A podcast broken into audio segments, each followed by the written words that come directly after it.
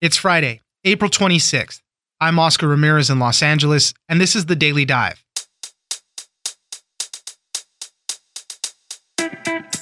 Well, it's finally official. Former Vice President Joe Biden has jumped in the race for president in 2020. He announced his bid by video and positioned his run as a battle for the soul of the country, saying we cannot let Donald Trump alter the character of the nation. Zach Montellaro, campaign reporter for Politico, joins us for what to watch out for as Joe Biden joins an already crowded field of contenders. Next, North Korean leader Kim Jong un just held his first summit with the Russian president, and Vladimir Putin confirmed that North Korea is willing to give up their nuclear weapons, but only if they get ironclad security guarantees. We're also hearing that as we were trying to get a comatose Otto Warmbier back after being held by North Korea for 17 months, they issued a $2 million bill for his hospital care before he could be released. Dave Lawler, Axios World Editor, joins us for the latest. Finally, airports and the TSA are gearing up for the Real ID deadline, and you should be too. You won't be able to fly domestically after October 1st, 2020, unless you have a Real ID compliant license, or unless you want to carry around your passport. Harriet Baskas, contributor to USA Today, joins us for why you should get your Real ID sooner rather than later. It's news without the noise. Let's dive in. If we give Donald Trump eight years in the White House, he will forever and fundamentally alter the character of this nation, who we are. And I cannot stand by and watch that happen. Joining us now is Zach Montellaro, campaign reporter for Politico. It's what everybody was expecting. We all knew it was coming. The 20th person to enter the 2020 race on the Democratic side, former Vice President Joe Biden, formally announced on Thursday with a video that he posted to his Twitter page kind of a weird launch. I would have expected maybe something bigger. You know, let's get a rally. You know, Senator Amy Klobuchar was standing in the snow with a bunch of people there cheering her on. I, I, I, kind of expected something bigger, but he had a video and he basically said that his candidacy is for the soul of the country. He's fighting for the soul of the country. We can't allow Donald Trump to have another four years in office. Tell us about his video launch. His video was probably the worst kept secret in Washington. That's my, maybe why he went so early. You know, just about every outlet was reporting that Joe Biden is coming this week. He does have a bigger launch rolling out, but, you know, with this, he can officially start fundraising.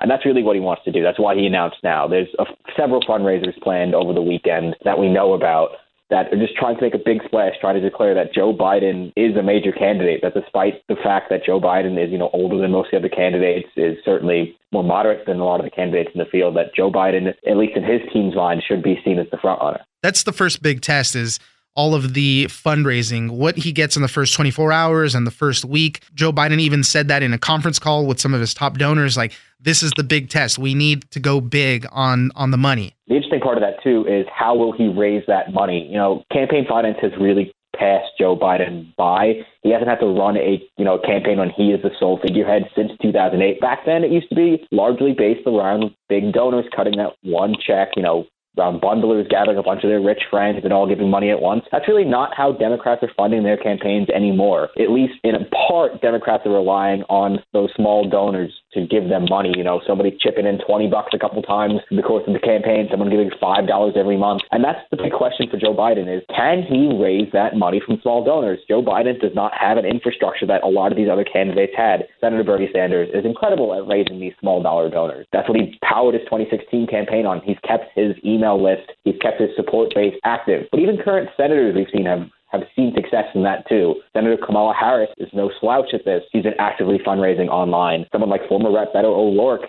powered his Texas Senate campaign off that. So Joe Biden needs to figure out a way to match that, not only in the big dollar and the big top line money, but also showing people that he has that grassroots support. Let's talk about the messaging from Joe Biden's video because it was a little different than the messaging from some of his rivals. He started off with a lot of imagery from the neo-Nazi rallies in Charlottesville. He hit on the president for saying that there was very fine people on both sides and he said we can't let Donald Trump change who the country is. Even his sister Valerie Biden Owens who has run some of his campaigns and everything before, they said that when Charlottesville was happening, that that was the big moment where Joe Biden and a lot of other people were saying, "You got to run. I got to do it." It was the big yes for him at that point. Him mentioning the president so explicitly is also interesting too. You know, a lot of other candidates they don't dance around who they want to run against. but they mention him a little bit more obliquely, or you know maybe leave him out entirely out their opening message. But for the vice president, he's making clear what his message is. He goes, "Hey, voters in the middle of the country, voters that I think I can win back to the Democratic Party. I'm like you. You remember me. You like me. You shouldn't like this other guy, this other guy being the president. Saying that from the gate, from the get go, that he's just explicitly referencing the president and, you know, what many people find to be the super offensive parts about the president, his rhetoric on white nationalism. And that the vice president is just trying to say, remember me and remember who I am and remember who I want to run against.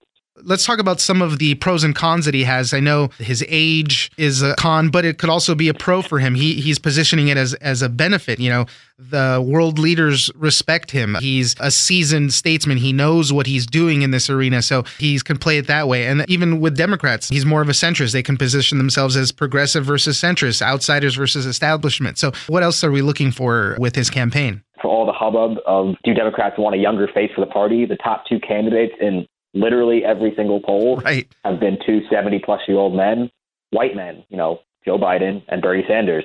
So I think we're probably seeing that collectively between the two of them, they just about approach a 50% in both polls. That yes, Democrats broadly want a younger face of the party, but if it means beating Trump, they'll take an old white guy. Of course, the differences between Joe Biden and Bernie Sanders are quite vast, other than their age. But it's always interesting to me to see that how Democrats are fueled by younger voters, more or less. It's an important part of the coalition.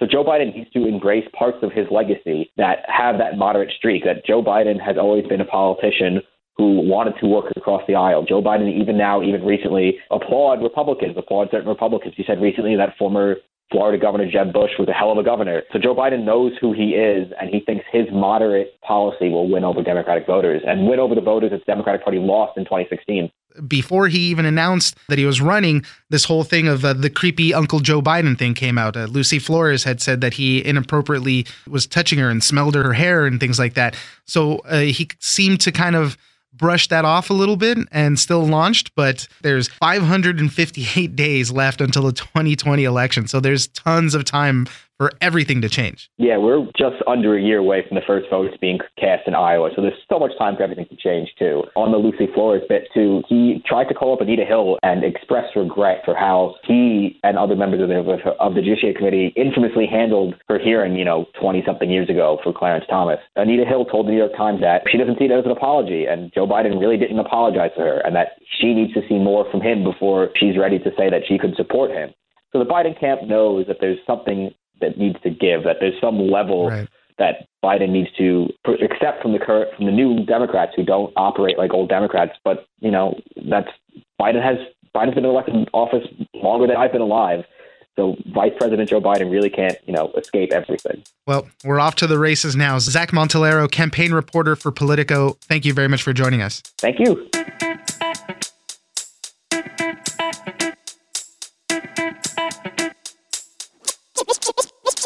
Their argument was that he was a criminal, and that, you know, why would they let out a criminal uh, for no particular reason? I told them then he was sick. He needed to be taken care of by his parents. Joining us now is Dave Lawler, Axios World editor. North Korea is in the news again for a couple of different reasons. Right now, Kim Jong un is at a summit with Vladimir Putin, the Russian president talking about denuclearization. Uh, it's kind of an interesting thing that Vladimir Putin has injected himself into these talks now. But let's start off with the other news coming out of North Korea. Reports are saying that as we were trying to get Otto Warmbier back, the American student who fell into a coma, soon after we got him back, he died. North Korea tried to bill us for $2 million to actually get him back. Uh, $2 million for his hospital bills. What do we know about that? This is basically in the negoti- final negotiations when they were getting Otto Warmbier out of North Korea, the U.S. was forced to sign a document saying we will pay $2 million for Otto Warmbier's medical care. Obviously, he came back in an unconscious state and ultimately died. So, this is a particularly galling thing that has emerged. We don't know whether the Trump administration ever made any moves towards paying this. It appears that they probably did not, but I don't think that's confirmed yet. But just the fact that North Korea presented the U.S. with the bill is, is pretty remarkable. He was detained in North Korea for 17 months and died in 2017. North Korea said that his poor health was due to botulism, but doctors found no evidence of that. It's an interesting story to see how, when they actually found out that Otto Warmbier was in this coma, a couple of people flew out there to go assess his condition. And that's when they were presented with this bill for $2 million. They uh, contacted Rex Tillerson, who was uh, at the Post at the time. He talked to President Trump. They said, sign the bill. You know, we'll figure it out later, I guess. And the doctor that was there also had to basically sign over how his condition was there. And he did say that it did seem that he was getting excellent medical care while he was there, that didn't have any bed sores. And it did seem like the doctors there were trying to help him out. But still, they presented this $2 million bill at the end of it. Right. And you'll remember that the case of Otto Warmbier actually, during the kind of fire and fury phase of the U.S. North Korea relationship when Trump and Kim Jong un were exchanging threats, Otto Warmbier was sort of a rallying cry on Trump's behalf about look at what they did to a young American who was in their captivity. So it's interesting now that the relationship has shifted somewhat to, at least at the leader level, a friendlier one. Still, the, the case of this young American and the, and the tragedy there is still a sticking point in the relationship.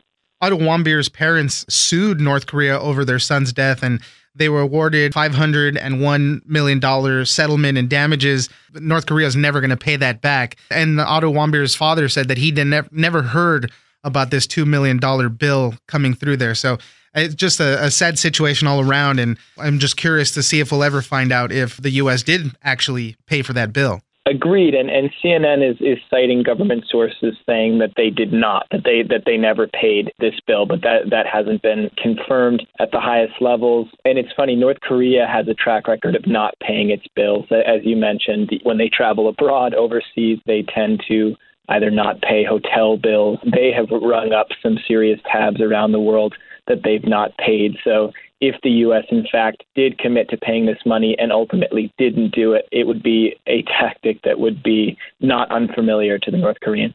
The other part of the North Korean news, as I said, Kim Jong un is meeting with Vladimir Putin. They talked about a range of issues, but among them was denuclearization. And uh, the AP was reporting that Putin had added that Kim Jong un encouraged him to explain the nuances of their position to President Donald Trump. He's basically saying they are willing to denuclearize, but they want all sorts of security guarantees first. Right. And Russia's in an interesting position here because they are in the neighborhood, or at least closer to the neighborhood than the United States is. They really don't want to see a fully nuclear North Korea. They also are happy to inject themselves in between North Korea and the U.S. They want to be involved in this process, and they do have a general concern about the sort of threats and the rhetoric that you see from the U.S. because they don't want the situation in North Korea to become unstable. So if you did see sanctions drive to the absolute maximum on the U.S. side to the point where Kim Jong Un was really in trouble, that's not a situation Russia wants either. So they they are in favor of the middle ground here. And I think if you're Vladimir Putin, you're probably happy to be at the table after really being sidelined in the first year or so of diplomacy with North Korea. What are the security guarantees that North Korea wants? North Korea would love to see U.S. troops leave South Korea and Japan. They would love to see that security relationship, the alliance, go away. And they would really love to see a situation where the U.S. is not an active military player in their neighborhood. I think their goalposts have changed a number of times in terms of they obviously want no nuclear weapons in their neighborhood. They're not going to get to a point where the U.S. couldn't reach them with a nuclear weapon, though, right? That's just not a feasible outcome here. Dave Lawler, Axios World Editor, thank you very much for joining us. Great to be with you.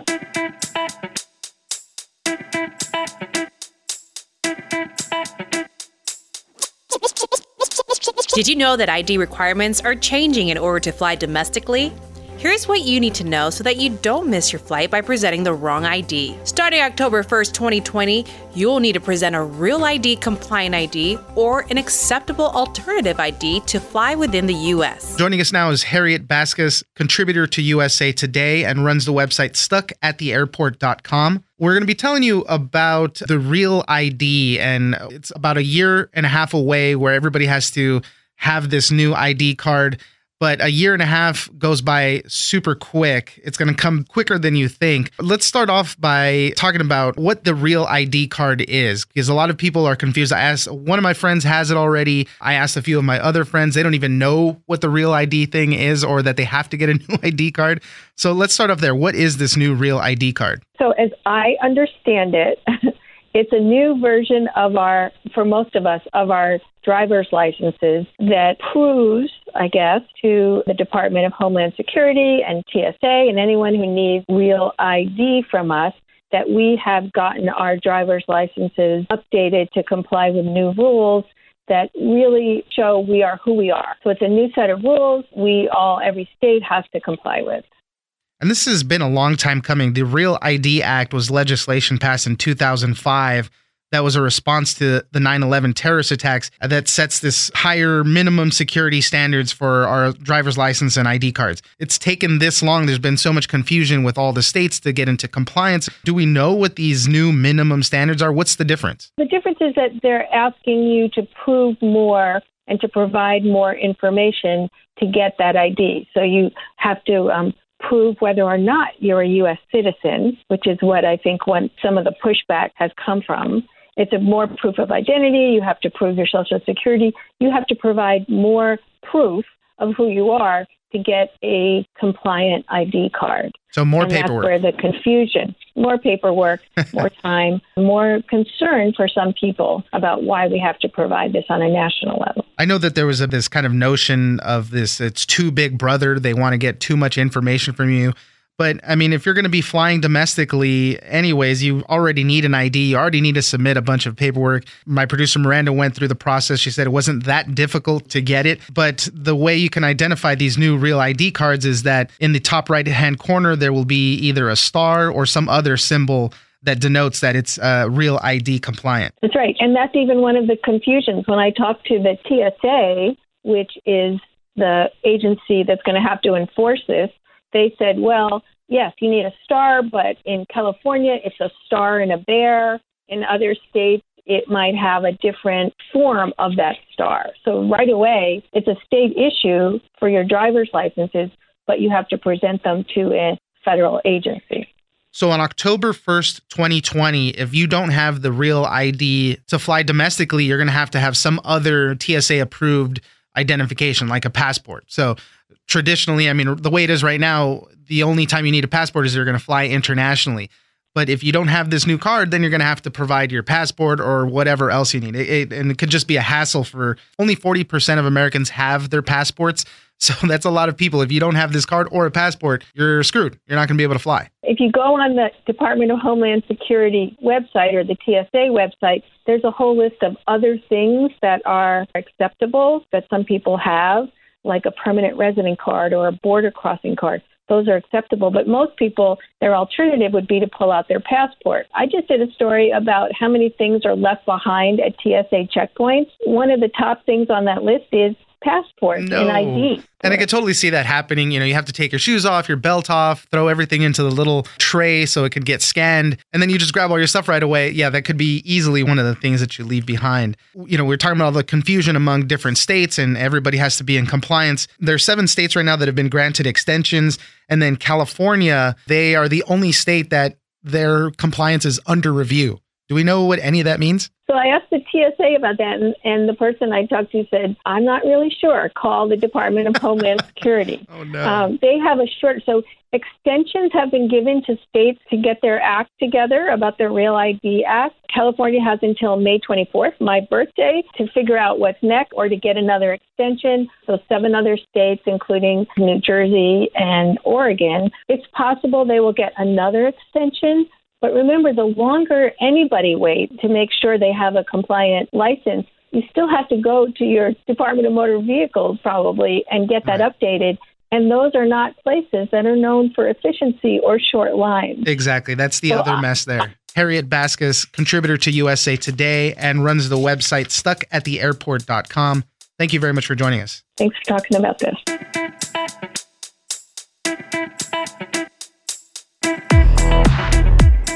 That's it for this week. Join us on social media at Daily Dive Pod on Twitter and Daily Dive Podcast on Facebook. Leave us a comment, give us a rating, and tell us the stories that you're interested in. Follow us on iHeartRadio or subscribe wherever you get your podcast. The Daily Dive is produced by Miranda Moreno and engineered by Tony Sorrentino. I'm Oscar Ramirez, and this was your Daily Dive.